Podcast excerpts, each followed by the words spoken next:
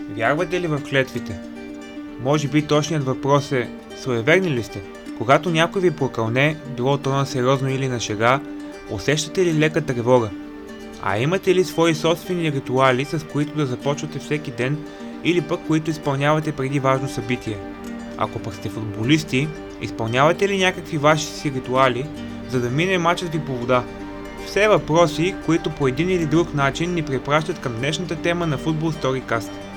В футбола, след серия от негативни резултати, години на суша без титли или купи, както и серия от загубени финали, винаги се питаме, това прокоба ли е? Някой прокълнал ли ни е? Кога ще свърши всичко това? Днес обаче ще си припомним може би най-голямото футболно проклятие. Това на Бела Гутман към Бенфика.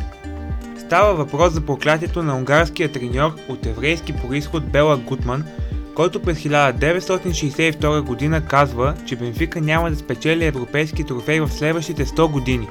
И от тогава вече изминаха близо 60 десетилетия, а феновете на Бенфика вече съжаляват, че преди години никой не се е слушал в думите на ексцентричния треньор. И до днес проклятието на Гутман тегне на турлите от Лисабон, защото Бенфика се провали в 8 опита след тези думи, изречени от един треньор, който всъщност е огромна легенда на клуба. Роден в Будапешта през 1899 г., Гутман печели две титли на Унгария с МТК, както и една на Австрия с отбора на Хакуах Виена. След 4 сезона в Австрия той отива отвъд океана, за да играе футбол в Нью Йорк.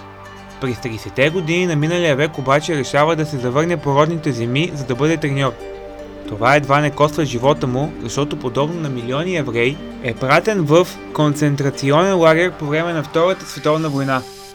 Той изважда голям късмет и успява да избяга преди пращането му в лагера на смъртта Аушвиц. Баща му и сестра му обаче губят живота си в лагера. Като треньор, Бела Гутман обикаля из Европа. Превръща се в онези футболни номади, които не се задържат никъде. Той минава през Унгария, Австрия, Нидерландия, Румъния, Италия, Аржентина, Кипър, Бразилия, Португалия, Уругвай, Швейцария и Гърция. 12 държави, в които остава своя отпечатък и печели общо 12 трофея. 20 различни клуба за 40 години. Честата смяна на местоработата му си има свое обяснение. Гутман е своеверен и следва правилото. Третата година е фатална. Единствено в Бенфика той пренебрегва своето правило. Наставникът поема Бенфика през 1959 година, само няколко седмици след като е завоювал титлата на страната с големия съперник Порто. Дадена му е голяма власт и той я използва по шокиращ начин за всички. Разделя се набързо с 20 футболисти и взима юноши от школата на клуба. Към тях прибавя още няколко футболисти, харесани от него. Започва да печели веднага. Задължително трябва да споменем, че той привлича в клуба Елзебио, който и до днес е най-голямата легенда на Орлите. Той се налага в отбора през третия сезон на Гутман. За два сезона той печели титлата с Бенфика, като през втория достига до върха на Европа за първи път в историята на португалския футбол. В финалния матч Бенфика среща Барселона в Берн. Португалците побеждават каталунците с 3 на 2. През третия сезон Бенфика не печели на домашната сцена, но отново е на върха в Европа. На финала е победен другият испански колос – Реал Мадрид, с резултат 5 на 3 и 2 гола на Озебил. Когато постигаш резултати и то такива, е напълно нормално да поискаш увеличение на заплатата си. Това въжи във всяка една сфера от живота. Така прави и Гутман. Той отива при шефовете на Бенфика и иска заплатата му да бъде увеличена.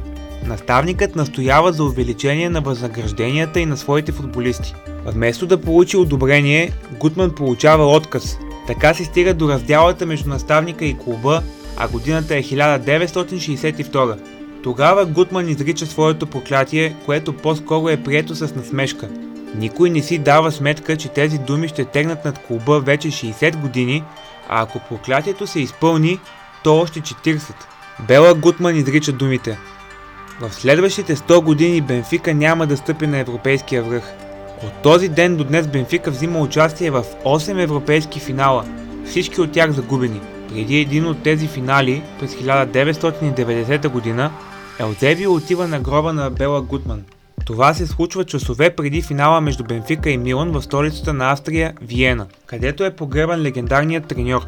Елзебио плаче на гроба на бившия треньор и го моли да сложи край на проклятието. Молитвите му обаче не са чути и Бенфика губи отново. А ето го и целият списък с загубени финали на Бенфика в Европа. През 1963 година в турнира Кеш Бенфика губи от Милан с 1 на 2.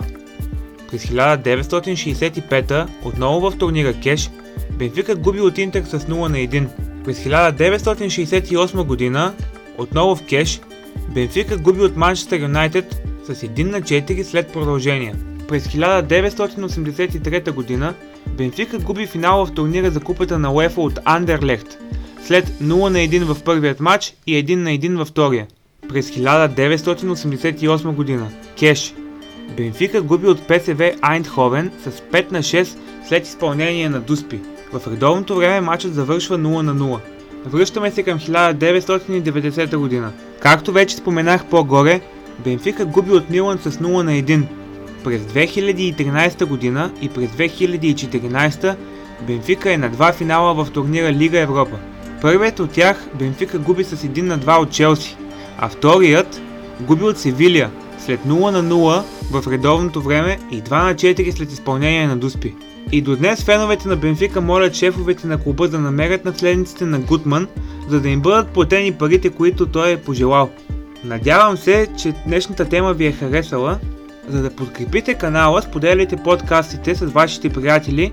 Също така помагайте публикациите във Facebook страницата да достигат до повече хора. Отскоро каналът има и профил в Instagram. Името му е Football Storycast с лято на латиница и можете да ме последвате. Благодаря ви отново и ще се чуем следващия път.